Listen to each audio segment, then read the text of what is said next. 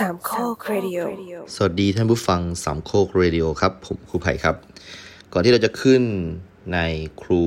วัยรุ่นนะครับ ตอนนี้ผมขอเท้าความเรื่องเรื่องหนึ่งนะครับ ให้เป็นจุดเริ่มต้นของเรื่องเล่าในวันนี้ก็คือจะได้สมบูรณ์แบบนะครับ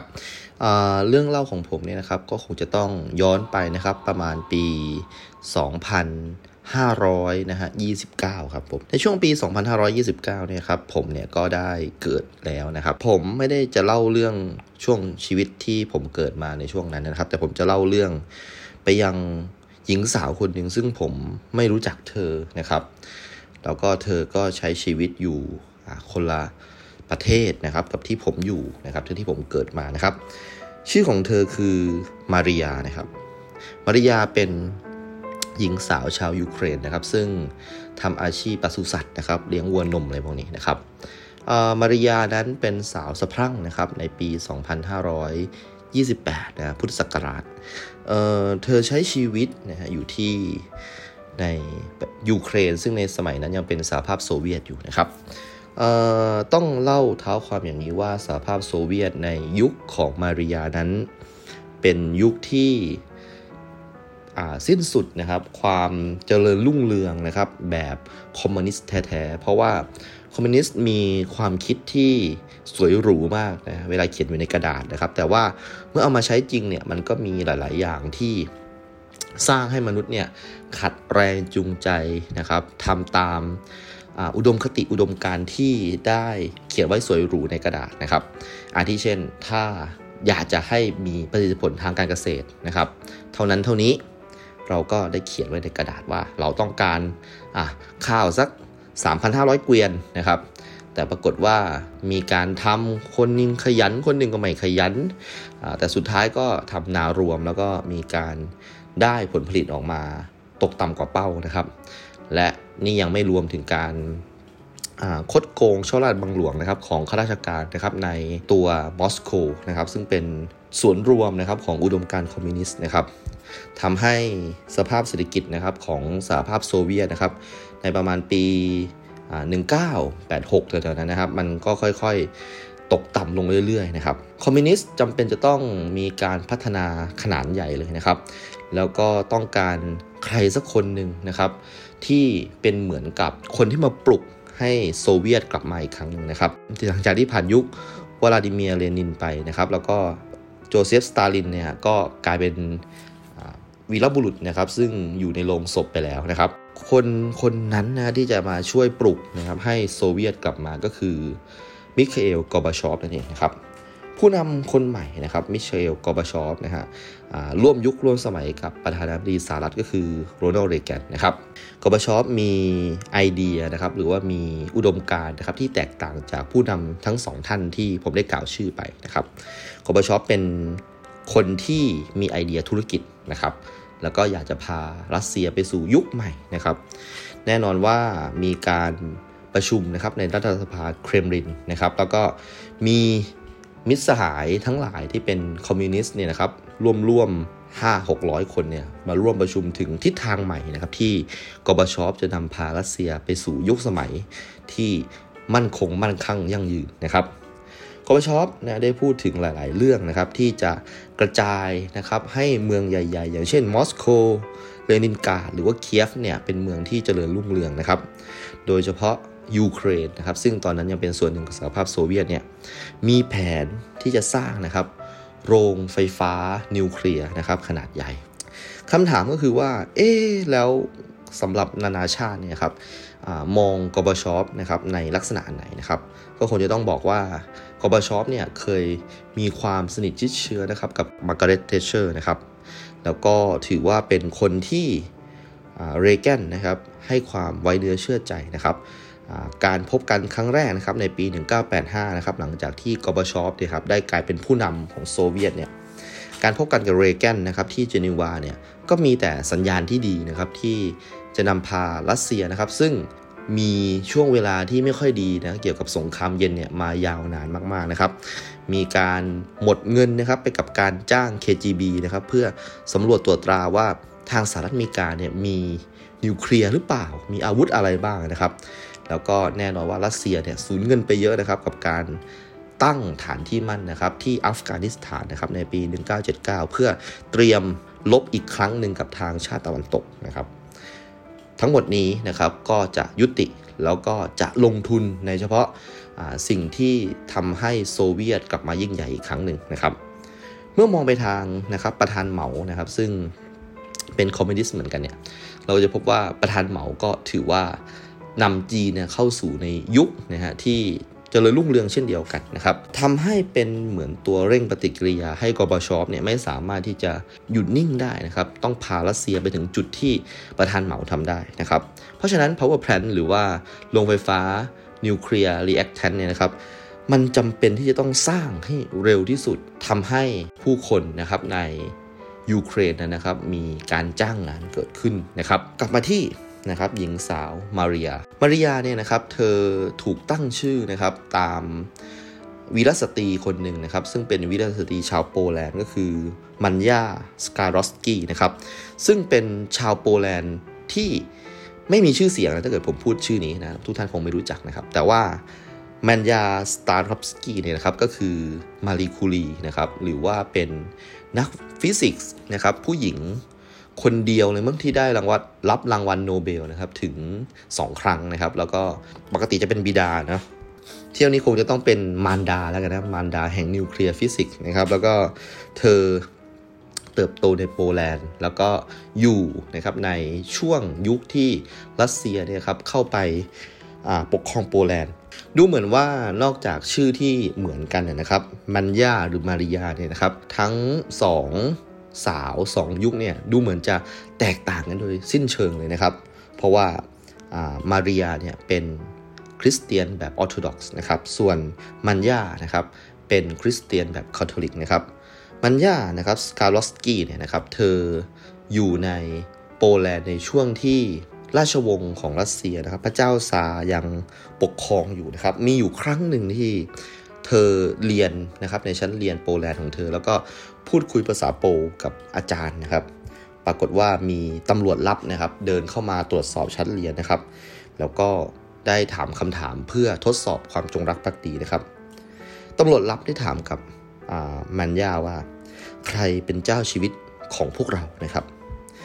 คำตอบนะครับถูกล็อกไปแล้วนะครับก็คือพระบาทสมเด็จพระเจ้าอเล็กซานเดอร์ที่2นะครับซาแห่งรัสเซียนทั้งหลายนะครับมาริยานะครับ ได้อ่านเรื่องราวของมันยานะมีความสงสัยมากๆนะครับน่าในเวลานั้นทำไมคนโปแลนด์ถึงปฏิเสธนะครับ ชนชาติรัสเซียด้วยทำให้เธอมีความสงสัยใคร่รู้นะครับว่า เอ๊ะ นอกสหภาพโซเวียตนะครับ นอกยูเครนเนี่ยครับ มันมีอะไร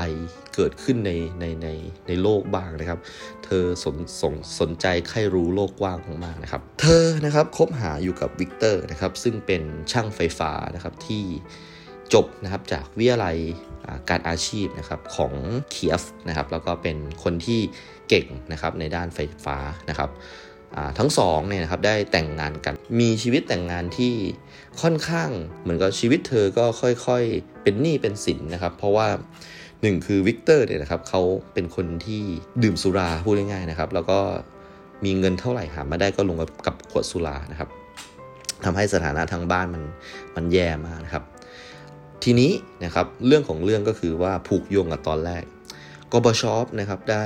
ประกาศที่จะสร้างโรงไฟฟ้านิวเคลียร์นะครับทำให้ชาวยูเครนนะครับจำนวนมากโดยเฉพาะคนที่มีความคิดนะครับความอ่านมีวิชาการทางด้านไฟฟ้าเนี่ยนะครับสามารถที่จะเป็นลูกมือนะครับเป็นแรงงานในการสร้างโรงไฟฟ้านิวเคลียร์นี้ขึ้นมาได้วิกเตอร์นะครับก็ได้บอกกับเธอว่ามาริยาที่รักฉันกำลังจะรวยแล้วก็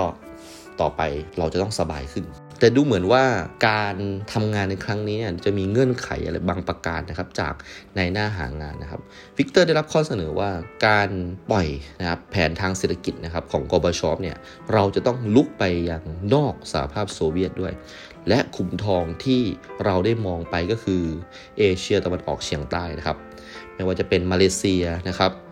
ฟิลิปปินส์อินโดนีเซีย โดยเฉพาะอย่างยิ่งคือไทยนั่นเองนะครับ มาริยานะครับได้รับข้อเสนอให้ไปทำงานนะครับที่พัทยาประเทศไทยนะครับ เธอไม่รู้จักประเทศไทยมาก่อน ไม่ต้องพูดถึงพัทยาหรอกนะครับ มันไกลตัวเธอมากๆนะครับ เธอเป็นแค่หญิงเลี้ยงวัวนมนะครับที่ยูเครนเท่านั้นเองนะครับ เธอจะได้ไปเปิดโลกกว้างนะครับ เธอจะได้ไปเห็นโลกนะครับ อย่างเช่นแมรี่คูรีนะครับผู้หญิงที่ชื่อเดียวกับเธอนะครับที่อยู่กันคนละยุคคนละสมัย แต่การได้ ท่องโลกนะครับของมาริยาเนี่ยทำให้เธอรู้สึกตื่นเต้นมากนะครับ ข้อเสนอนี้นะครับถ้าเกิดเธอตกลงเนี่ยก็จะทำให้วิกเตอร์นะครับได้งานในโรงไฟฟ้านิวเคลียร์ด้วย เพราะว่าตอนนี้เนี่ยครับมีนักธุรกิจยูเครน นักธุรกิจรัสเซียหลายคนเนี่ยครับไปตั้งนะครับธุรกิจอยู่ที่เมืองตากอากาศนะครับไม่ว่าจะเป็นภูเก็ตหรือว่าไม่ว่าจะเป็นพัทยานะครับมาริยานะครับตื่นเต้นมากที่จะได้มาประเทศไทยเป็นครั้งแรกนะครับ เธอก็เลยเซ็นสัญญานะครับไปกับ นายหน้าคนนี้นะครับ ว่าโอเค มันเป็นงานบริการคนรัสเซียซึ่งทำธุรกิจอยู่ที่ประเทศไทย เธอก็ไม่รู้เหมือนกันว่าเป็นงานอะไรนะครับ แต่ว่าเพื่อให้สามีของเธอวิกเตอร์นะครับได้งานทำแล้วเธอก็ได้งานด้วยนะครับ เธอก็เลยตัดสินใจนะครับบินนะครับมาประเทศไทยนะครับด้วยสัญญาที่ สั้นๆนะครับปี 2 ปี แล้วเธอก็จะได้กลับไปนะครับยัง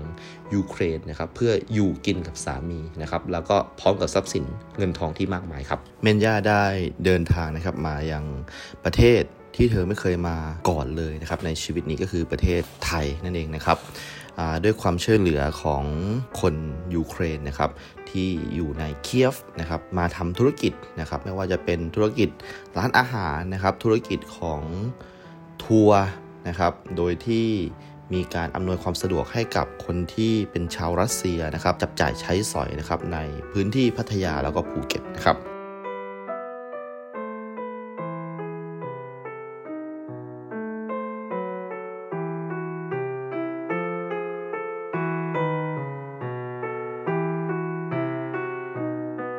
มาริยาเนี่ยเธอคิดว่าเธอจะได้มาเป็นเด็กเสิร์ฟอาหารนะครับ หรือว่า ใช้ทักษะนะครับทางด้านงานครัวเลยเป็นแม่ครัวเลย เพราะว่าเธอก็มีความสามารถทางด้านนี้นะครับ เธอเป็นคนที่ทำชีสนะได้เก่งคนหนึ่งเลยนะครับ เพราะว่าด้วยความที่ครอบครัวของเธอมาจากครอบครัวปศุสัตว์นะครับ แต่สิ่งที่ทำให้มารยาถึงกับช็อกนะครับก็คือว่าอาชีพการบริการของเธอเนี่ยไม่ใช่เป็นการบริการแบบบริกรหญิงนะครับ แต่เป็นการบริการทางเพศเองนะครับ เธอถูกจับนะครับให้ ขังไว้ในห้องห้องหนึ่งนะครับ แล้วก็มีหนุ่มนะครับที่มีร่างกายกำยำนะครับเข้ามาบีบบังคับให้เธอนะครับต้องทำในสิ่งที่เธอไม่อยากทำก็คือการขายบริการทางเพศนะครับ ให้กับนักธุรกิจนะครับชาวรัสเซีย ชาวยูเครนที่มาจากสหภาพโซเวียตนะครับ ได้มา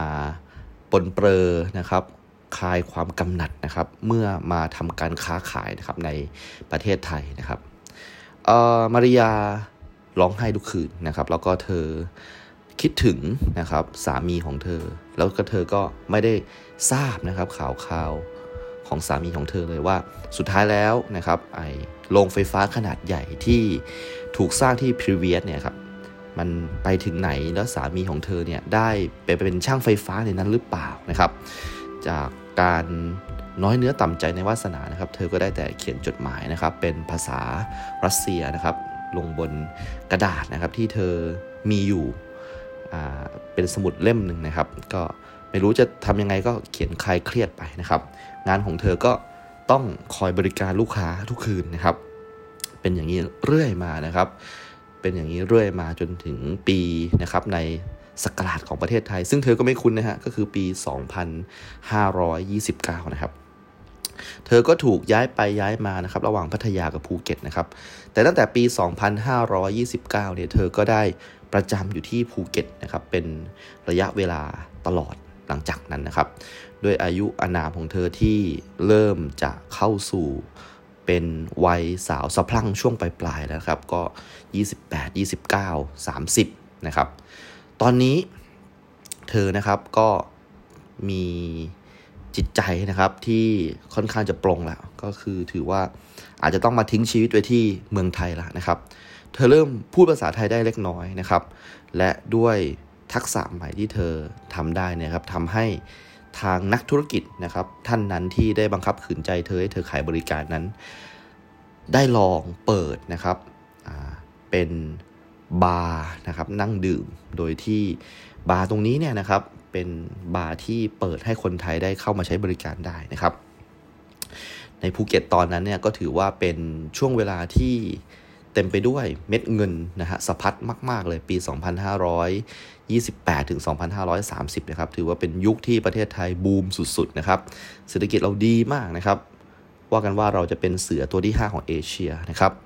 ในยุคที่เศรษฐกิจมันเฟื่องฟูมาก ๆ นะครับ ธุรกิจขาดการค้าค้าบริการทางเพศเนี่ย ก็เฟื่องฟูตามนะครับ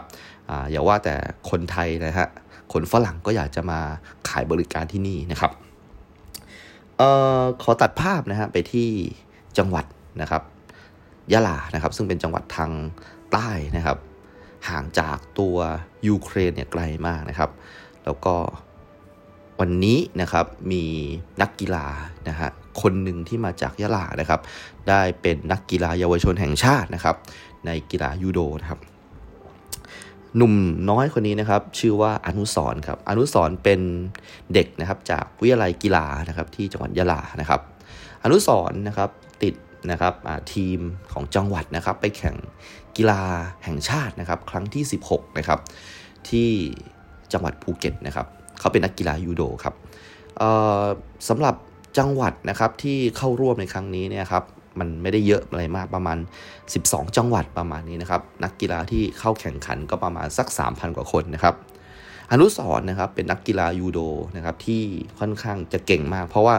นอกจากยูโดแล้วเขายังมีความสามารถทางด้านประจักษ์ศิลัดด้วยนะครับเขาเดินทางนะครับไปเป็นความหวังเลยของของเขตนะครับ กีฬาแห่งชาตินี่ก็อย่างที่ทราบก็คือว่าเป็นการหานักกีฬาเพื่อไปสู่สมรภูมิ ต่อไปในระดับชาติก็คือการแข่งขันกีฬาโอลิมปิกนะครับ อนุสรก็อยู่ในทีมฝึกซ้อมนะครับ แล้วก็แข่งขันนะฮะจนได้เหรียญเงินมานะครับ ก็เสียดายที่ไม่สามารถไปถึงทองได้นะครับ แต่ว่าสำหรับจังหวัดยะลาจังหวัดเล็กๆนะครับแล้วก็กีฬายูโดเนี่ยนะครับก็ถือว่าเป็นความสำเร็จที่ยิ่งใหญ่แล้วแหละนะครับที่มีเหรียญติดไม้ติดมือกลับมา เพราะว่าถ้าจะมองดูแล้วเนี่ยครับคู่แข่งอย่างเช่นกรุงเทพมหานครเนี่ยก็คือเป็นคู่แข่งที่มาอันดับหนึ่งตลอดเวลานะครับด้วยความที่ทั้งเจ้าหน้าที่ทุกคนนะครับสตาฟโค้ดนะครับดีใจมากๆนะครับก็เลยเลือกนะครับร้านร้านหนึ่งนะครับที่ เอาไว้ใช้ในการเฉลิมฉลองกีฬาแห่งชาติครั้งที่ 19 นี้นะครับ ทางด้านอนุสรเนี่ยครับก็ถือว่าเป็นหนุ่มนะครับที่โชคโชนนะครับทางทางด้านของการมีแฟนนะครับ ประสบการณ์ของเขาเนี่ยก็คือมากมายนะครับเขามักจะเล่าให้เพื่อนๆนะครับในกลุ่มฟังว่าสมัยก่อนเนี่ยตอนอยู่ที่วิทยาลัยกีฬาเนี่ยก็มีการแยกขอชายหญิงประมาณนี้นะครับ แต่เขาเนี่ยก็ใช้ตัวเองเนี่ยครับมุดลงไปในท่อระบายน้ำนะครับ เพื่อโผล่ไปที่ จุดนัดพบนะฮะส่วนฝั่งหญิงเนี่ยก็มุดท่อระบายน้ำเหมือนกันนะครับ แล้วก็ลงยิมของวิทยาลัยเนี่ยก็จะเป็นสังเวียนละเลงรักนะครับ ระหว่างอนุสรนะกับแฟนสาว ซึ่งซึ่งไม่ซ้ำหน้าเลยแต่ละเดือนก็คือเปลี่ยนไปเรื่อยนะครับ อนุสรก็เลยเป็นภาพจำนะครับของชายไทยที่มีพละกำลังเยอะนะครับ แล้วก็มีความเป็นนักกีฬา แล้วก็มีความเป็นชายที่ เป็นนักรักละกันว่าอย่างนี้นะครับ ทีนี้สิ่งที่อนุสรเนี่ยเฝ้าคอยมานานก็คือว่าเขาเนี่ยนะครับได้ระเริงรักนะครับกับหญิงสาวนะครับทั่วทุกจังหวัดแล้วก็ว่าได้นะครับ ตั้งแต่เชียงใหม่จนถึงยะลานะครับ ไปทางอีสานก็ได้มานะครับหลายจังหวัดอยู่เหมือนกันนะครับ แต่สิ่งที่อยู่ในใจนะครับของอนุสรก็คือว่าเขาเคยดูม้วนวิดีโอนะครับที่เป็นวิดีโอ Red X นะครับที่มาจากต่างประเทศ แล้วเขาก็มีความสนใจใครรู้ว่า เอ้ย ในชีวิตนี้เนี่ยเขายังไม่เคยมีอะไรได้เสียกับฝรั่งเลย เขาสนใจมากๆนะครับ แล้วก็อยากจะรู้จริงๆว่าการมีอะไรกับฝรั่งเนี่ยมันเป็นยังไงนะครับโดยความที่ว่าบาร์ที่ อนุสรนั่งกินดื่มอยู่เนี่ยนะครับ ก็เป็นบาร์ที่มีนะครับหญิงบริการนะครับที่เป็นสัญชาติฝรั่งด้วยนะครับ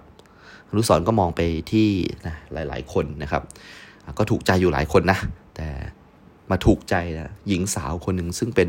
หญิงสาวผมทองบลอนนะครับ แล้วก็แต่งตัวนะครับในชุดที่ค่อนข้างวับวิวนะครับ แล้วก็เธอก็เเป็นเสื้อคอเปิดโค้งลงไปนะครับ เห็นเนินร่องนะครับของหน้าอกนะครับที่ใหญ่ชูชันขึ้นมานะครับ อนุสรรู้สึกจิตใจเต้นระรัวมาก แล้วก็ถามพี่ๆว่า เขาสามารถที่จะไปหลับนอนกับผู้หญิงคนนี้ได้หรือเปล่านะครับ รุ่นพี่ก็บอกว่าได้สิ ได้เลยเนี่ยฮีโร่เหรียญ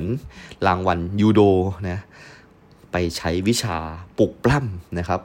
ไอ้พวกฝรั่งต่างชาติเนี่ยให้มันรู้ไปเลยว่าหนุ่มไทยไม่ธรรมดา อนุสรก็เลยได้รับนะครับไฟเขียวจากพี่ๆทุกคนนะครับทำให้เขาได้ไปนะครับพูดคุยนะครับกับเจ้าของแล้วก็ไปหลับนอนนะครับกับหญิงสาวคนนั้นนะครับ ซึ่งก็คือมาริยานะครับหญิงสาวจากยูเครนนั่นเองนะครับ เรื่องราวทั้งหมดเนี้ผมเล่าให้ท่านฟังทำไมนะครับ ก็คือผมแค่อยากจะบอกว่า คุณอนุสรที่ผมเล่าให้ฟังใน เทปนี้ครับเขาคือคุณครูพละศึกษาของผมตอนที่ผมเรียนอยู่นะครับในชั้นมัธยมศึกษาปีที่3นะครับการเรียนเพศศึกษานะครับในชั้นมัธยมศึกษาปีที่ 3 นั้นเป็นการเรียนที่พูดถึงการเปลี่ยนแปลงของโครงสร้างร่างกายนะครับ ผู้ชายก็มักจะมีขนนะครับขึ้นตามที่รับต่างๆนะครับ เช่นเดียวกับผู้หญิงนะครับ แต่ผู้หญิงอาจจะต้องดูแลนะครับตัวเองซึ่งมีการ รักษาความสะอาดนะครับในช่วงของการมีประจำเดือนนะครับ เราจะได้ยินคำศัพท์แปลกๆ เช่นพายุบุเคมนะครับ หรือว่าผู้ชายนะครับเราก็จะได้รู้จักเรื่องของการฝันเปียกนะครับเป็นครั้งแรก ๆนะครับ ถ้าเรามีฮอร์โมนที่อยู่ในช่วงปกติม .2 กับม .3 เนี่ยเราก็มักจะเริ่มฝันเปียกกันละนะครับ แน่นอนว่าคุณครูนะครับก็ควรจะต้องสอนสิ่งต่างๆ ที่อยู่ในตำรานะครับ แต่เหมือนกับว่าอาจารย์อนุสรเนี่ยนะครับเขาจะ ใช้การสอนนะครับในข้าวศึกษาของเขาเนี่ยไปกับการเล่าประสบการณ์เซ็กส์นะครับของเขาในช่วงที่เขายังหนุ่มนะครับ อาจารย์อนุสรนะครับก็อย่างที่บอกว่าเป็นนักยูโดนะครับชื่อดังนะครับในยุคนั้นนะครับเป็นหนุ่มแน่นที่มีพละกำลังมากมายนะครับแล้วก็เขาก็ได้ผู้หญิงมาเยอะ แล้วก็เล่าให้ฟังทุกคนเลยนะครับในชั้นเรียนนั้นนะครับ ผมนะฮะกับบ๊อบนะฮะซึ่งเป็นเพื่อนกันที่อยู่ในชั้นม .3 ทับ7เนี่ย ก็ได้นั่งฟังทุกๆคาบเลยนะครับ เราสังเกตปฏิกิริยานะครับว่าผู้ชายทุกคนนะฮะเด็กผู้ชายทุกคนเนี่ยไม่ว่าจะเป็นผมบ๊อบและเพื่อนคนอื่นๆเนี่ยนะครับ ไอ้ป้องก็ด้วยนะครับ รู้สึกตื่นเต้นนะครับกับประสบการณ์เซ็กนี้นะครับ เราได้แต่จินตนาการว่าวันหนึ่งเราจะได้ไปโลดแล่นนะครับ อย่างอาจารย์อนุสรนะครับ วันหนึ่งเราจะได้ได้ฝรั่งสักคนหนึ่งนะฮะอย่างที่อาจารย์ได้เล่าอย่างภาคภูมิใจว่าหนุ่มไทยก็ทำให้ฝรั่งเนี่ยร้องเสียงลงได้เลยนะครับ เราหวังว่าจะเป็นอย่างนั้นในสักวันหนึ่งนะครับ อาจารย์อนุสรนะครับ เล่าอย่างออกรถออกชาติ แต่ไม่ใช่ทุกคนจะชอบเรื่องเล่าของแกนะครับคนที่ไม่ชอบก็มีนะครับ ก็เดาไม่ยากก็เป็นนักเรียนหญิงทุกคนนะครับ ที่ฟังแล้วก็กระกระอ่วนนะครับผมนะครับชอบเรื่องนี้แม้ว่าผู้หญิงจะไม่ค่อยชอบก็ตาม แต่ผมก็เป็นห่วงอาจารย์อนุสรว่า ถ้าเรื่องนี้ถูกรายงานไปถึงรองผู้อำนวยการฝ่ายวิชาการเนี่ยครับอาจารย์อาจจะ ต้องหยุดเลือเล่าเรื่องพวกนี้ แล้วก็ทำให้ผมอดฟังนะครับ ประสบการณ์เซ็กของอาจารย์นะครับ ก็สุดท้ายก็ไม่มีใครไปรายงานนะครับ ผมก็ได้ฟังจนหมดเทอมนะครับ แล้วก็ข้อสอบนะครับของอาจารย์อนุสรเนี่ยนะครับประมาณ 40 ข้อนะครับมี 20 ข้อที่มีช้อยถูกทุกข้อ และอาจารย์ก็บอกว่าถูกทุกข้อแหละคือข้อถูกนะครับ เพราะฉะนั้นผมก็เลยได้เกรดสีของแกแบบสบายๆนะครับ เพราะว่าผมก็กางองูถูกทุกข้อได้มาแล้วในมือ 20 คะแนนนะครับ แล้วก็อ่านหนังสือนิดหน่อย ก็ได้เกือบเต็มนะครับ ไม่มีใครตกวิชาสุขศึกษาเลยนะครับ ถือว่าเป็นการสอนที่ทรงพลังนะครับ ก็คือเราได้ฟังนะครับในเรื่องที่เราสนใจ แล้วทำข้อสอบได้ด้วยนะครับ ตัดมานะครับในช่วงนะครับที่เป็นช่วงเวลานะครับของรายการครูวัยรุ่นปัจจุบันนะครับ ผมสามารถรอดตายนะครับจากการติดวิชาควอนตัมฟิสิกส์นะครับ แล้วก็ไม่ใช่รอดตายธรรมดารอดตายแบบได้ A ด้วยนะครับ ถือว่าเป็นการฟื้นคืนชีพบนเท่าฐานนะครับของกองเพลิงที่มอดไหม้ไปแล้วนะอย่างนกฟินิกเลย ผมนะครับดีใจมากเลยนะครับ ก็ไปร้องตะโกนอยู่หลังบ้านนะครับ ดีใจมากๆเจี๊ยบก็ออกมาดูว่าเป็นอะไรนะครับ ผมก็ผมดีใจเกรดมันเพิ่งออก แล้วก็ผมรอดแล้วนะครับ ผมไม่ต้องเอาเงินไปชดใช้ทุนสองสองสองแสนอะไรละนะครับ เจี๊ยบก็บอกอะดีใจด้วยนะ เออ แล้วนี่จะไปไหนไหมมันมาลือนี้ ผมก็ถามว่ามันมาลือนี้มันมันมีอะไรเนี่ยบอกอ๋อไม่ใช่เลยหรอก เพราะว่ามันมาลือนี้เนี่ยทางเจ้านายของเจี๊ยบนะครับ ก็คือลุงของผมเนี่ยนะครับ มีบัตรนะครับเป็นบัตรของเวทีไทยนะครับ ที่จะมาเปิดการแสดงในค่ายทหาร แล้วผมก็ ถามว่าเอา้าแล้วทำไมอะต้องการให้ผมทำอะไรแกบอกว่าเนี่ยเป็นบัตรที่ทางนายทหารชั้นผู้ใหญ่เนี่ยได้มา แล้วก็ต้องไปให้นะครับกับแขกหลาย ๆ คนทีนี้เจี๊ยบเนี่ยก็บอกว่าเนี่ยลุงฝากมาให้ผมประมาณสักสิบใบเนี่ยถ้าเป็นไปได้เนี่ยก็เอาไปให้คนที่รู้จักนะฮะไปอาจารย์ให้คนที่มีพระคุณนะตอนที่เราอยู่ในสโมสรนักศึกษาเนี่ยเราก็ มีผู้ใหญ่หลายคนที่เป็นฝ่ายสนับสนุนเรานะครับ เป็นคนที่ทำโครงการให้เราได้ไปออกค่ายทำโครงการให้เราได้ไปทำประชุมเชียร์อะไรประมาณนี้ พี่วงพี่วากนะครับ ผมก็อะโอเค ผมก็นึกถึงทุกๆ คนว่าผมจะให้ใครบ้างนะครับในในสิบใบนี้ ผมก็บอกเจียว่าขอบคุณมากเดี๋ยว ผมเอาไปแจกให้อะไรประมาณนี้นะครับ ก็ถือว่าเป็นการขอบคุณนะครับ แน่นอนว่าผมนะครับดีใจสุดๆเลยตรงที่ว่าคนที่ ผมนะครับ รู้สึกเคารพเขานะครับ แล้วก็เขาเนี่ยก็ไม่ทำให้ผมผิดหวังจริงๆนะครับ ที่อุตสาห์นับถือนะครับ อุตสาห์เคารพนะครับ ก็คืออาจารย์ไข่เจียวตั๋วใบแรกก็ควรจะต้องเป็นอาจารย์เขาแล้วครับ ผมก็ขับมอเตอร์ไซค์ไปนะครับ ไปยังตัวห้องทำงานที่มีเตาปฏิกรณ์นะครับ แกก็นั่งขีดเขียนเขียนอะไรอยู่นะครับ ผมก็เคาะประตูนะครับ แกก็ไม่ยอมเปิดนะครับ เออเหมือนแกแบบแปลกๆนะแกไม่ไม่อาจจะได้ยินแต่แกไม่ยอมเปิดเลยแบบนี้นะครับ ผมก็ไม่รู้จะทำยังไงครับ แต่ผมทราบดีครับว่าแกอยู่ในนั้นนะฮะผมก็นั่งรอครับ รออยู่ประมาณสิบนาทีครับ อยู่ดีแกก็เปิดออกมาครับ แล้วแกก็บอกว่าเข้ามาก่อน ผมก็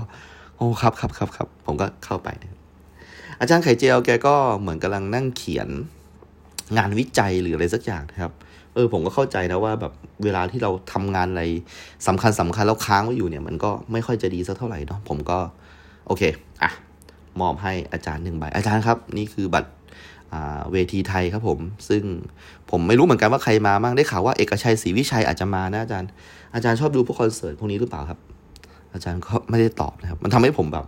ค่อนข้างที่จะพูดพูดลำบากเหมือนกันว่ารู้สึกยังไงนะครับเพราะว่า ผมก็มารบกวนเวลางานของแกนะก็จะขออะไรแกมากไปก็ไม่ได้ ผมก็เลยมอบบัตรงั้นผมตั้งไว้อย่างนี้อาจารย์ ผมขอบคุณมากเลยนะครับ อาจารย์อาจารย์ช่วยเหลือผมมาตลอดเลย จนแบบตอนนี้ผมอยู่ปีสุดท้ายแล้ว ก็ถ้าไม่มีอาจารย์ผมก็คงแบบ คงแบบติดอะไรแบบ F ติด E แล้วก็หลุดทุนไปแล้วนะครับ ก็ไปแล้วครับอาจารย์เดี๋ยวไม่กวนอาจารย์แล้วอาจารย์แกก็มองแล้วก็บอกว่า อืม ก็ตั้งใจเรียนนะ อย่า อย่าอย่างนั้นอีก เออ แกก็ยิ้มให้ผมหนึ่งครั้งนะครับ แล้วผมก็แบบโอ้โห รอยยิ้มแก นี่เป็นครั้งแรกเลยที่เคยได้แบบรอยยิ้มแกแบบจริง ๆ แล้วแกยิ้มให้ผมด้วยนะครับ โอเคครับ อาจารย์ผมจะตั้งใจเรียนครับ ผมจะสัญญาเลยนะครับ ก็ปิดประตูห้องแกแล้วก็เดินไป แล้วแกก็ไม่ได้บอกเหตุผลอะไรมากมายนะครับ ซึ่งนี่เป็นสิ่งที่ค่อนข้างที่จะแปลกประหลาดใจนะครับ ผมสงสัยว่า ผมไปทำอะไรก่อนเกรดออกมา นั่งนึกนึกดูอ๋อผมไปหาน้าเบิร์ดนี่หว่าน้าเบิร์ดคือลุงนะครับของเด็กที่ผมสอนพิเศษ แล้วก็เขาเปิดสำนักนะครับ ดูดวงดูหมอดูลายมือนะครับ แล้วก็มีองค์ฤาษีตาไฟนะครับ ที่นั่งนะครับเป็นหุ่นให้เรากราบไหว้นะครับ ผมว่านะครับเป็นเพราะผมอาจจะกราบไหว้ฤาษีตาไฟหรือเปล่าทำให้ โชคชะตาหรือดวงชะตาของผมเนี่ยมันเปลี่ยนไปเลยนะครับ จากที่น้าแกได้ทำนายว่าผมจะเจอเคราะห์ใหญ่ ทีนี้ผมไม่เจอแล้วนะครับกลับกลายเป็นแบบกลับตาลปัดเลยนะครับเพราะฉะนั้นนะฮะบัตรใบที่2นะครับสำหรับบัตรเวทีไทยเนี่ยต้องเป็นของน้าเบิร์ดแน่นอนนะครับ ผมก็ขี่มอเตอร์ไซค์นะครับไปที่สำนักของน้าเบิร์ดนะครับ แน่นอนว่าก่อนที่จะเข้าถึงสำนักเนี่ยเสียงเพลงนะครับที่เป็นเพลงของพี่เบิร์ดธงชัยเนี่ยก็ลอยมาจากในสำนักนะครับอ่าก็เข้าใจว่าคงจะว่างนะจากการดูดวงดูหมอนะครับ แกก็ใช้เวลาในการร้องคาราโอเกะนะครับน้าเบิร์ดก็ยังคงเป็นน้าเบิร์ดเหมือนเดิมนะครับ เป็นคนที่สู้ผอมนะครับ แล้วก็มีแผลตกสะเก็ดนะครับ อยู่ตามหน้าเล็กน้อยนะครับ ผมก็เดินไปหาแก แล้วแกก็บอกว่า เอ้ยไหวฤาษีก่อนนะครับ ผมก็ยกมือไหว้ฤาษีพร้อมกับคาถานะครับ ที่เป็นกระดาษ A4 ปริ้นติดอยู่นะครับ ผมก็วาดตามนั้นแล้วผมก็บอกนาเบิร์ดว่านาเบิร์ดครับ ขอขอบคุณมากเลยนะนะ ที่แบบว่าช่วยเรื่องดวงเรื่องอะไรผมเนี่ยบอกว่าน้าไม่ได้ช่วยเลยเลย เองไปอธิษฐานอะไรให้กับเนี่ยฤาษีหรือเปล่าอะผมก็บอกว่าก็ก็มีนะนะ ผมก็อธิษฐานไปเรื่องผลการเรียนอะไรวันนี้แล้วผลการเรียนก็แบบเฮ้ยดีขึ้นมาเลยอะ่ะ กลายเป็นเกรดเอเลยวันนี้ผมก็ไม่เข้าใจเหตุผลเหมือนกัน ว่าทำไมมันถึงเป็นอย่างเงี้ยนะบอกนี่อะไม่สงสัยบ้างเหรอทำไมแบบรถเบนซ์รถบีเอ็มอะไรพวกเนี้ยเข้ามาสำนักตลอดเนี่ยฤาษีท่านศักดิ์สิทธิ์นะท่านศักดิ์สิทธิ์มากเนี่ยรูปรูปเหมือนฤาษีเนี่ยมาจากไม้ ซึ่งเป็นไม้ที่ลอยน้ำมาเลยแบบว่าเป็นตัวรูปทรงของฤาษีซึ่งกำลังนั่งสมาธิเลย แต่ว่าตอนแรกเนี่ยเป็นเป็นแค่โครงไม้ ปรากฏว่ามีช่างศิลป์นะท่านก็มองเห็นว่าเฮ้ยนี่มันรูปทรงของฤาษีเลยก็เลยแกะสลักนะเพราะฉะนั้นแน่นอนว่าฤาษีท่านนี้เนี่ยท่านมาจากธรรมชาติแล้วก็มาเพื่อปัดเป่าให้ลูกหลานให้ได้มีความสุข หวังอะไรก็ได้ดังหวัง เพราะฉะนั้นเนี่ยเราต้องมากราบไหว้ท่านบ่อยๆ เพราะว่าท่านเนี่ยจริงๆแล้วเป็น เป็นฤาษีเนี่ยปกติแล้วท่านจะไม่ค่อยชอบพบปะผู้คนอยู่แล้วนะเพราะว่าฤาษีปกติต้องปีกวิเวกนะแต่ว่าท่านเนี่ยเป็นฤาษีที่อยากช่วยคน เพราะฉะนั้นการที่แบบมาถวายอะไรท่านบ่อยๆท่านก็ท่านก็ชอบท่านก็รักนะลูกศิษย์ลูกหาทุกคนเนี่ยประมาณนี้นะท่านก็เป็นฤาษีที่ไม่เหมือนฤาษีองค์อื่นๆแล้วกันว่างี้นะอยากช่วยอยากจะให้ทุกคนได้สำเร็จตามที่ตั้งใจนะ ก็โอ้ขอบคุณครับ เอองั้นเดี๋ยวผมขออีกสักเรื่องได้ไหมครับบอกอ้าวเอาสิเอาสิยกมือขอเลย แล้วก็อธิษฐานไม่ต้องไม่ต้องบอกน้าไม่ต้องบอกบอกฤาษีเลย ผมก็ยกมือนะครับ ผมก็ขอเรื่องเรื่องหนึ่งครับอตอนนี้ผมนะฮะเรื่องของเงินเนี่ยจริง ๆ แล้วก็อยากจะได้นะครับ ก็เลยขอไปว่าอยากจะได้สอนพิเศษเพิ่มอีกสักหนึ่งหนึ่งที่ กำลังดีเลยเพราะว่าจะได้แบบเงินหมุนได้ทันนะว่าเงินมันตอนนี้ไม่มีเลยอะนะครับติดตัวศูนย์บาทเลยนะถ้าได้อีกสักที่หนึ่งก็จะได้มีเงินพอกินพอใช้ได้ไม่ต้องแบบไปผูกชีวิตไว้กับ ในค่ายทหารไม่ต้องให้เจี๊ยบคอยทำอาหารให้ ก็เลย ขอ ขอว่าถ้ามีเด็กมาเรียนพิเศษสักคนจะดีมากขาแอบแถมขออีกเรื่องบอกว่า อยากจะ อยากจะคืออย่างนี้ครับ อย่างที่ผมบอกครับ ก็คือว่าหลาย ๆ วันที่ผ่านมาเนี่ยนะครับ ผมเนี่ยนะฮะ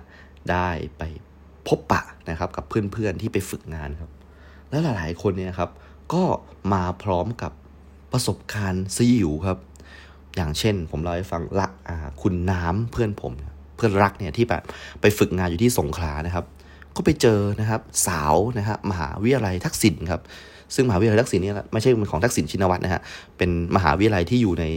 จังหวัดสงขลาอำเภอสงขลานะครับ ก็คือเป็นอำเภอเมืองนะครับ ส่วนสงขลานครินเนี่ยอยู่หัดใหญ่จะอยู่ใกล้ๆกันนะครับ ก็ไปเจอสาวคนหนึ่งนะครับในอินเทอร์เน็ตนะครับ แล้วก็น้ำก็บอกว่าเนี่ยเขาก็ชวนไปที่ห้อง แล้วก็สุดท้ายก็เสร็จเลยอะไรประมาณนี้นะครับ จริง ๆ มันละเอียดกว่านี้นะ ผมก็เล่าแบบย่อๆให้ฟังนะครับ ก็นั่ง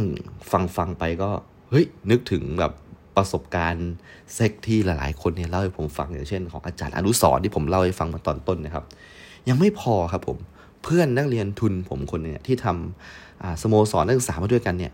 ก็ดันไปได้แบบรุ่นน้องครับที่แบบว่ายังโสดแล้วก็น่ารักมากแล้วไม่ไม่อยากจะเชื่อเลยว่าเขาก็ไปเป็นแฟนกันเร็วมาก แล้วตอนเนี้ยเขาก็ไปอยู่หอด้วยกันแล้วครับ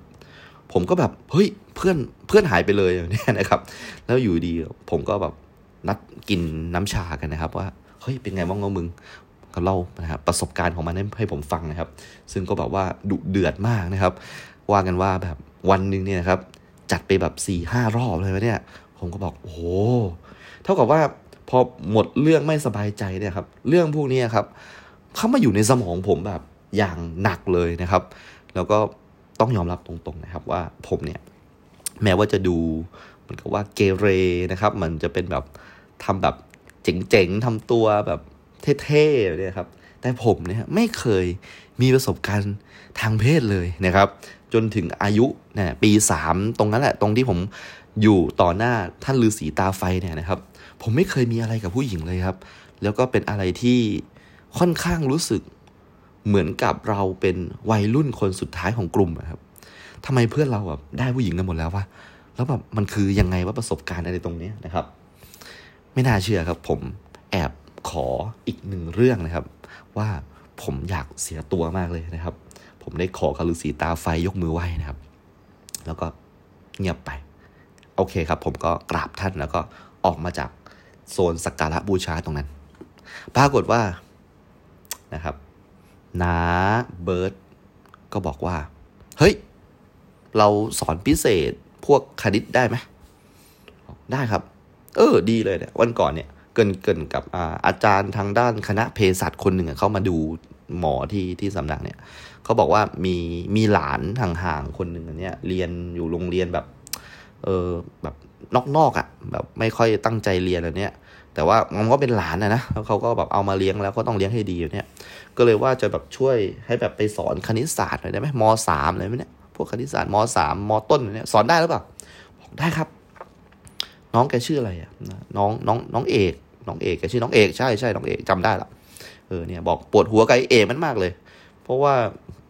คบเพื่อนแต่ละคนก็แบบมีแต่พวกเกเรอะไรเนี่ยโอ้ท่านผู้ฟังครับเพิ่งอธิษฐานเมื่อกี้นี่เองครับ ว่าอยากจะได้สอนพิเศษอีกสักหนึ่งรอบครับ น้องเอกมาเลยครับนะครับไม่ไม่ไม่รู้จักกันมาก่อนด้วยนะครับ เดี๋ยวต้องไปดูซิว่าพื้นฐานอะไรน้องเขาเป็นยังไงครับแต่ตอนนี้นะครับ เชื่อได้เลยว่า ผมนะครับ น่าจะ เริ่มนะฮะสร้างเนื้อสร้างตัวได้ละนะครับ เอาละอาชีพสอนพิเศษเนี่ยมันก็ไม่เร็วนะ โอเค ชั่วโมงละร้อยห้าสิบนั่งแป๊บๆสองชั่วโมงก็สามร้อยละ กินอยู่ได้เป็นสัปดาห์แล้วแหละนะโอเค ดีใจมาก ก็เลยเอาบัตรเนี่ยเวทีไทยมอบให้ครับนะเบิร์ดครับนี่บัตรเวทีไทยครับ ผมเอามาให้เพราะว่าเห็นแบบเป็นผู้หลักผู้ใหญ่ที่แบบเคารพนะครับก็เลย อยากจะให้น้าไปดูคอนเสิร์ตเวทีไทยที่ค่ายนะครับ เดี๋ยวน่าจะมีเอกชัยศรีวิชัยมาด้วยครับน้าลองเอาไปดูนะครับบอกอ๋อขอบคุณขอบคุณ เดี๋ยวยังไงถ้าไปไม่ได้เดี๋ยวให้นี่ยบ้าน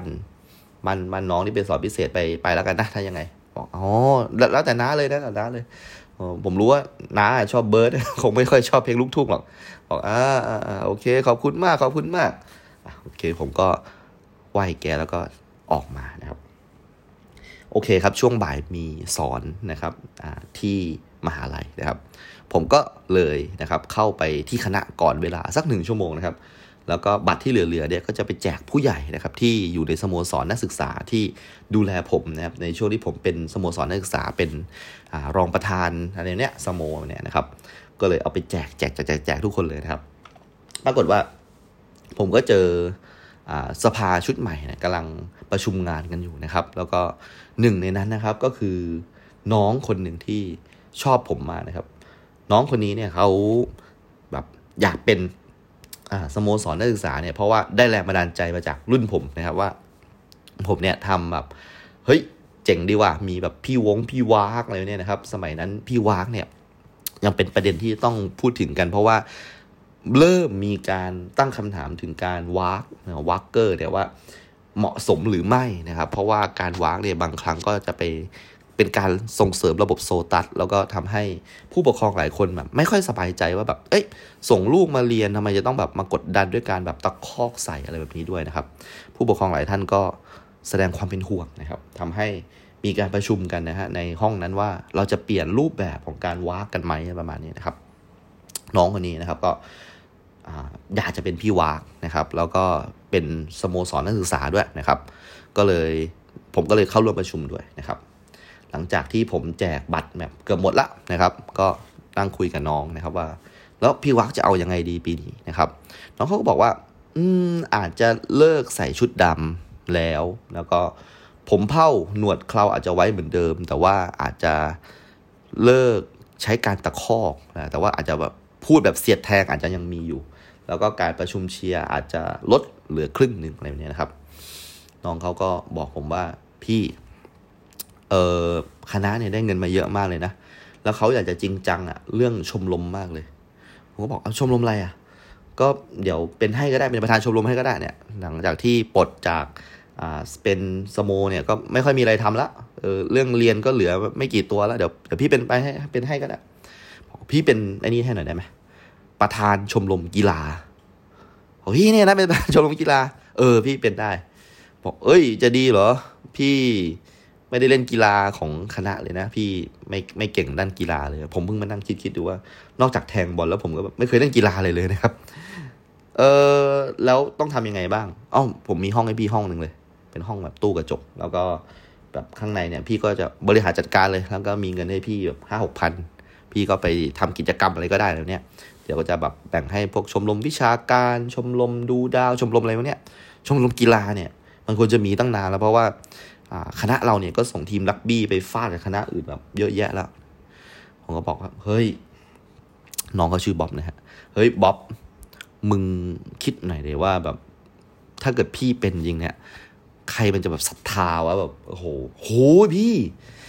พี่เนี่ยนะแบบหมูมีคนชอบพี่เยอะแยะจะตายไปในคณะเนี่ย บอกเฮ้ย มันคนละแบบกัน พวกนักกีฬาเนี่ยเขาแบบว่าเขาก็แบบนับถือรุ่นพี่ที่เป็นนักกีฬาเหมือนกันอะไรแบบเนี้ยเอ้ยพี่เป็นเป็นไปก่อนเดี๋ยวถ้าพี่เป็นไม่ได้เดี๋ยวผมเอาพี่คนอื่นมาเป็นแทน เออโอเคโอเคเออกูรู้ละทำไมมึงเชิญกู เพราะว่าตอนนี้ทุกคนไปฝึกงานหมดเลยใช่ไหมเหลือแต่กูคนเดียวบอกเออพี่รู้ได้ไง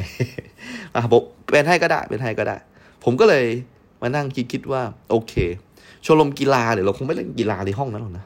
ผมก็เลย อยากจะให้ทุกคนประพบปะกันนะครับ ก็เลยเอาเครื่องนะฮะตัวเครื่องเล่นเกมของผมเนี่ยนะครับที่เป็น PlayStation 2เนี่ยไปไว้ในห้องชมรมกีฬานะครับ และตอนนี้ผมก็เป็นประธานชมรมกีฬาแบบงงๆนะครับว่าเฮ้ยเป็นได้ยังไงวะนะครับ ตอนนี้ผมเริ่มมีงานเนี่ย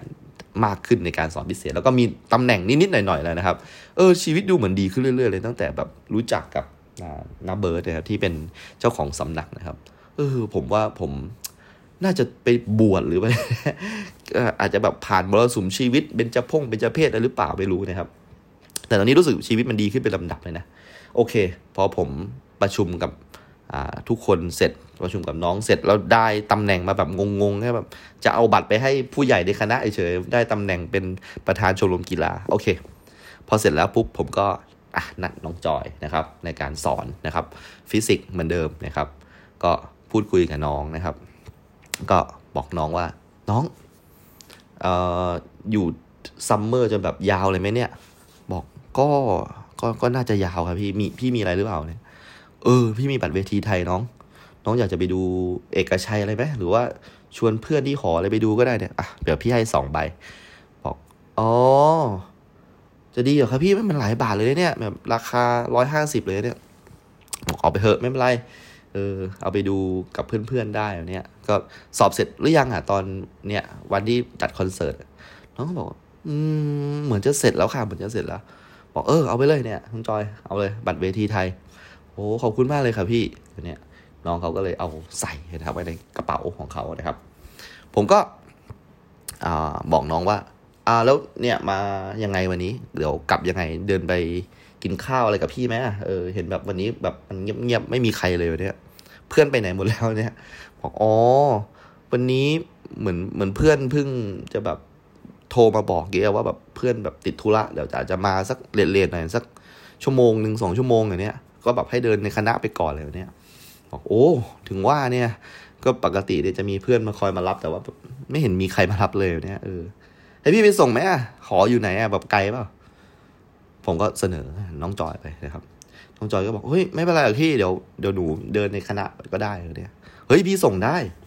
เนี่ย เดี๋ยวพี่ก็ไม่มีอะไรทำแล้วเดี๋ยวพี่ก็น่าจะไปเตรียมสอนพวกนี้เดี๋ยวจะมีเด็กใหม่มาเรียนอีกคนหนึ่งเนี่ยชื่อน้องเอกเด็กมสามเนี่ยบอกเออแล้วแล้วพี่ไปส่งได้จริงเหรอคะบอกเออจริงเฮ้ยแฟนน้องจะว่าหรือเปล่าแค่นั้นแหละ ถ้าน้องแบบแฟนไม่ว่าเลยพี่ไปส่งได้แม่ กันเองเราพี่คณะน้องคณะ โอ้หนูไม่มีไม่มีแฟนกับพี่ หนูแบบเอออยู่หอตรงนั้นอะหอหลังมออะเออบอกอ๋ออ่าเดี๋ยวเดี๋ยวพี่ไปส่งก็ได้อะไรแบบนี้แล้วผมก็ไปนะครับ ไปที่รถมอไซค์นะครับ ก็เอาพวกของใช้ของอะไรของน้องเขาของผมนะครับ วางไว้หน้าตะกร้ารถนะครับ แล้วก็ขับมอไซค์ออกไปนะครับแลกบัตรอะไรของทางมหาลัยนะครับ ก็ ถึงหอน้องนะครับ เรียบร้อยไม่มีปัญหาอะไรนะครับ ก็บอกอ๋อน้องอยู่หอนี้เหรอ แพงไหมอะบอกว่าอ๋อก็ไม่แพงหรอกครับ แต่ว่ามันเป็นแบบคือหนูไม่ได้อยู่แบบหอหญิงนะคะแล้วก็ไอหอแบบเนี้ยมันก็เหมือนกับมีพวกแอร์พวกอะไรหนูก็แบบเออชอบมากกว่าเนี้ยบอกอ๋อโอเคโอเคเอองั้นไงกินข้าวด้วยนะเดี๋ยวพรุ่งนี้ค่อยเจอกันใหม่เดี๋ยวเราติวใกล้สอบละเดี๋ยวยังไงก็อย่าลืมทำชีทที่พี่ให้ไปแล้วกันบอกอ๋อขอบคุณค่ะขอบคุณค่ะ บอกว่าผมก็โอเคนะครับ ก็ขับหลุดไปนะครับ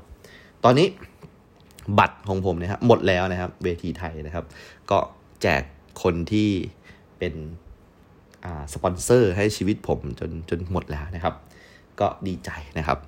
จากนั้นก็เตรียมสอนเพื่อจะไปสอนน้องเอกนะครับในในวันต่อมานะครับ ก็การสอนหนังสือของผมเนี่ยก็วันวันหนึ่งเนี่ยก็มี 2 คลาสเป็นอย่างต่ำนะ ก็วันหนึ่งเนี่ย คลาสหนึ่งก็สามร้อยสองคลาสก็หกร้อยไปไปมาๆตอนนี้ผมแบบเงินเยอะมากเลยนะ แล้วแบบเหมือนกับว่าไอ้ทุนที่เริ่มจะติดเพื่อนเนี่ยที่ว่ามันติดเพื่อนที่ยืมมาเนี่ยเงินทุนต่างๆเนี่ยก็เริ่มแบบใช้ได้หมดแล้วอะเร็วมากเลยนะครับ เพราะว่าสอนทุกวันด้วยแบบไม่มีวันหยุดเลยนะครับ จนสอนนะครับน้องน้องจอยนะครับ จนถึง final ละนะครับ final ของ summer เนี่ยครับมันก็จะออกง่ายกว่าในภาคปกติ เพราะว่าจะเป็นเด็กที่อกหักมาแล้ว แล้วก็ต้องมาสอบอะไรมาเนี่ยนะครับ วันนี้เป็นอีกสองวันก็จะเข้า summer แล้วจะวันวันสอบของ summer ละก็เลยติวหนักเลยนะครับ แล้วก็ติวหนักจนเข้าไปแบบหกโมงเย็นถึงแบบสี่ทุ่มเลยประมาณนี้สามสี่ทุ่มเลยนะครับแล้วผมก็แบบมีความรู้สึกว่า เฮ้ย มันไม่จบ แต่ว่ายังไงก็ต้องแบบต้องจบสามทุ่มสี่ทุ่มก็ได้ ก็เลยบอกน้องว่า เออ บอกเพื่อนไปเลยว่าเดี๋ยวไม่เป็นไรเดี๋ยวพี่ไปส่งเองก็ได้ที่หออะไรเนี้ยน้องก็บอกว่า อ๋อค่ะค่ะค่ะก็พี่ไม่เป็นไรใช่ไหมพี่เกรงใจอยู่เนี่ยบอกเอ้ยไม่เป็นไรพี่ได้บอกบอกเพื่อน ไปทำธุระเลยเลยเพราะเพื่อนอยู่คณะอื่นแบบ เราเรียนวิทย์เนี่ยมันต้องติวกันหนักฝึกทำโจทย์เลยเนี่ย เพื่อนอาจจะไม่เข้าใจนะเดี๋ยวสอนเสร็จแต่พี่ไปส่ง ผมก็ นั่งติวน้องเขาจนแบบสามสี่ทุ่มเลยนะครับ ปรากฏว่าผมก็ลืมไปว่าผมเนี่ยเป็นคนที่ไม่ค่อยกินอะไรแบบข้าวเลยเนี่ย ผมอยู่ได้ เพราะว่าผมเคยผ่านช่วงชีวิตที่ไม่มีเงินใช้มานานมาก ร่างกายก็ผอมซูบนะครับ แต่ลืมไปว่าน้องเขาเออ นั่งเรียนกับผมจนแบบ ไม่ได้กินข้าวเลยเนี่ยนะก็นึกขึ้นได้ว่าแบบอะโอเค จบคอร์สแล้ววันนี้เฮ้ยไปกินข้าวกันไหมเนี่ย บอกว่าแล้วพี่จะไปกินแถวไหนเนี่ย บอกว่าอ๋อ ไปกินในเมืองไหมเดี๋ยวเราไปกินในเมืองกันเลยเนี่ยผมก็จัดแจงทุกอย่างนะครับ ก็ไปกินนะครับมีเป็ดนะครับ ซึ่งเป็นมีเป็ดที่อร่อยมากนะครับ อยู่แถวโรงแรมรีการ์เด้นนะครับ ก็ไปนั่งกินกันก็เลยสอบถามประวัติของน้องว่าแล้วน้องมาอยู่ซัมเมอร์เนี่ยอยู่กับเพื่อนหรอหรือว่าไง น้องก็บอกว่าน้องก็อยู่คนเดียวค่ะเนี่ยหนูอยู่คนเดียวมาตั้งนานแล้วเนี่ย เพื่อนที่อยู่มารับมาส่งเนี่ยเป็นเพื่อนห้องข้างๆเลยเนี่ย แล้วเขาก็อยู่กับแฟนอะไรประมาณนี้ก็บางทีที่เขามารับเนี่ยก็บางทีก็เกรงใจเหมือนกันบางทีเขาแบบก็อยากอยู่กับแฟนอะไรประมาณนี้แล้วผมก็นั่งกินก๋วยเตี๋ยวไปนะครับ แล้วก็มองดูหน้าน้องเขานะครับว่าน้องเขาเนี่ยก็เป็นคนที่หน้าตาสะสวยนะทำไมถึงแบบไม่มีใครมาจีบวะก็แปลกใจเหมือนกันนะครับ ผมก็โอเค เห็นน้องเขากินเกือบหมดละนะครับ ก็เลยบอกว่าโอเค เดี๋ยว ไม่ดึกเกินไปเนาะเดี๋ยวพรุ่งนี้จะต้องแบบเตรียมตัวมาติวอีกสักรอบหนึ่งเดี๋ยวยังไงพี่ไปส่งน้องดีกว่าเออประมาณนี้นะครับ น้องเขาก็บอกว่าโอ้ยพี่เนี่ยพามากินตั้งไกลแล้วก็แบบมาเลี้ยงด้วยหนูเกรงใจมากเลยเนี่ย แล้วค่าเรียนก็ยังไม่ได้ให้สักบาทเลยเนี่ย บอกเฮ้ยไม่เป็นไรเดี๋ยวพี่ก็ถือว่าช่วยช่วยกันเลยเนี่ยเออเห็นแบบเราก็อยู่คณะเดียวกันเลยเนี่ย ผมก็เลยเสียค่าก๋วยเตี๋ยวเรียบร้อยแล้วก็ไปส่งน้องนะครับ ระหว่างทางเนี่ยที่ไปส่งนะครับ มันก็ประมาณสักสี่ทุ่มได้แล้วแหละนะครับ ก็ในช่วงนั้นเนี่ยในรอบๆมหาวิทยาลัยเนี่ยสงขลานครินเนี่ยก็เป็นช่วงที่คนค่อนข้างบางตานะครับ มันเป็นช่วงซัมเมอร์ขณะที่ผมกำลังขับขับรถอยู่นะครับ ก็มีมอเตอร์ไซค์คันหนึ่งนะครับ ขับมาใกล้ ๆ ผมนะครับ แล้วด้วยความเร็วที่เร็วกว่าเล็กน้อยนะครับ อยู่ดีมอเตอร์ไซค์คันนี้นะครับก็ขับแซงผมด้วยความเร็วสูงมาก แล้วก็คว้านะครับเอากระเป๋านะครับของน้องจอยไปด้วยนะครับ คว้าติดไปเลยครับ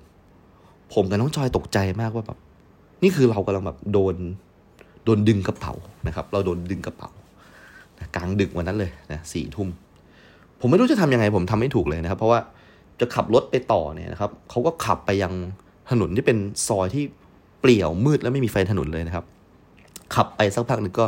ได้แต่คิดในใจว่าถ้าไปเนี่ย เราน่าจะเป็นอันตรายผมก็เลยบอกน้องจอยว่าเดี๋ยวเราไปแจ้งความดีกว่าเนี่ยน้องเขาก็แบบโอ้โหแบบหน้าหน้าเสียมากเลยว่าแบบช็อกหน้าซีดเลยนะครับ เพราะว่าไม่เคยเจออะไรแบบนี้มาก่อนเลย แล้วผมก็มีความรู้สึกว่า มันเป็นสิ่งที่ผมต้องรับผิดชอบอะนะครับ ไม่ว่าจะเป็นในกระเป๋าเนี่ยครับ มีเงินอยู่ประมาณสักพันสองร้อยนะครับ แล้วก็มีเครื่องคิดเลขที่อาจจะเอาไว้ใช้สอบด้วยนะครับ มีชีตของผมนะครับ แล้วก็มีภายในกระเป๋านี่ก็มีบัตรสำคัญสำคัญต่างๆนะครับ รวมถึงบัตรนักศึกษาที่จะต้องใช้สอบในวันมะรืนนี้ด้วยนะครับ ไม่มีทางอื่นที่จะต้องทำแล้วนอกจากไปแจ้งความเพื่อเอาบันทึกการแจ้งความเนี่ยไปใช้ในการสอบอะไรนู่นนี่นั่นนะครับ ผมลืมบอกนะฮะในกระเป๋าเนี่ยมีบัตรเวทีไทยนะครับสองใบด้วยนะครับ ผมรู้สึกรู้สึกโกรธตัวเองมากว่า ผมไม่น่าไปพาน้องไปกินข้าวไกล ๆ เลยนะครับ พอพาน้องไปกินข้าวไกลๆปุ๊บเนี่ย มันก็กลับมาดึกแล้วก็เนี่ยเสี่ยงที่ทำให้แบบโดนโดนโดนดึงกระเป๋ามาเนี่ยครับ หลังจากที่แบบแจ้งความกับร้อยเวรเรียบร้อย น้องก็นั่งร้องไห้ ผมก็ไม่รู้จะทำไง ผมก็เข้าไปปลอบนะครับน้องพี่ขอโทษด้วยเนี่ยผมก็มันก็ร้องไม่หยุดเลยนะครับ แล้วแบบผมก็เสียใจเหมือนกันนะครับ เสียใจเหมือนกัน แล้วผมก็ไม่รู้จะทํำยังไงครับ ก็เลยปะเดี๋ยวยังไงก็ เดี๋ยวพี่ไปส่งน้องที่หอแล้วกันนะ แล้วก็ถ้ายังไงน้องก็วันนี้ก็ลืมลืมให้ได้ พยายามข่มตานอน แล้วก็เดี๋ยวพรุ่งนี้ค่อยว่ากันใหม่ ผมก็ทำได้แค่นั้นนะครับ เพราะว่าหนึ่งคือผมก็เข้าใจว่ามันไม่ใช่กระเป๋าผมเนาะปอบยังไงน้องเขาก็แบบ อืม เศร้าครับ เศร้าเศร้านะครับ ก็วันรุ่งขึ้นนะครับ น้องเขาก็มาติวกับผมนะฮะ อีกหนึ่งครั้งนะครับ ผมก็บอกน้องว่าน้องเนี่ย เอาเครื่องคิดเลขพี่ไปใช้ก็ได้เนี่ยพี่เพิ่งซื้อมาใหม่เลยจากเนี่ยสันติสุข แล้วก็ถ้ายังไงก็พยายามตั้งใจทำนะ เนี่ยชีตเนี่ยเป็นชีตแบบสุดท้ายแล้วเราบอกว่า พี่คิดว่ามันไม่น่าจะออกเกินเนี้ยพี่ดูแล้วฟิสิกส์เนี่ยมันก็สำหรับเด็กที่ไม่ใช่แบบเป็นเอกฟิสิกส์เนี่ยเขาก็จะแบบออกประมาณเนี้ยน้องเขาก็แบบ ทำด้วยแบบสีหน้าที่แบบซึมซึมเศร้าๆนะครับ แล้วก็ปรากฏว่า ระหว่างที่ติวติวอยู่นี่ยที่คณะเนี่ยครับ น้องเขาก็บอกว่า พี่เหมือนแบบฝนมันจะตกเลยเนี่ยบอก อ๋อ คือแต่ว่าเราติวที่คณะต่อได้ไหมอะ หรือว่าน้องต้องแบบไปทำอะไรที่หอหรือเปล่าเนี่ย น้องเขาก็บอกว่า พี่หนูตากชุดนักศึกษาไว้อะ ถ้าเกิดฝนตกเนี่ยพรุ่งนี้หนูไม่มีชุดนักศึกษาไปสอบแน่เลยบอกว่าอ๋อโอเคโอเคเดี๋ยวเดี๋ยวพี่ไปส่งที่หอแล้วกันนะโอเค แล้วผมก็ขับรถนะครับ ไปส่งน้องเขาที่หอนะครับ ในใจก็แบบมีความรู้สึกว่า โอ้ย เสียดายจังนี่เหลืออีกประมาณนะครึ่งชีตก็จบแล้วเลยเนี่ยแล้วผมก็ไปส่งน้องเขานะครับ แล้วก็น้องเขาก็บอกผมว่า พี่แล้วพี่ต้องไปสอนที่ไหนต่อหรือเปล่าเนี่ย ผมก็บอกว่าไม่มีนะ น้องเขาก็บอกว่า งั้นแบบมาติวที่ห้องหนูก็ได้ เนี่ยเหลือครึ่งชีตละเดี๋ยว ถ้ายังไง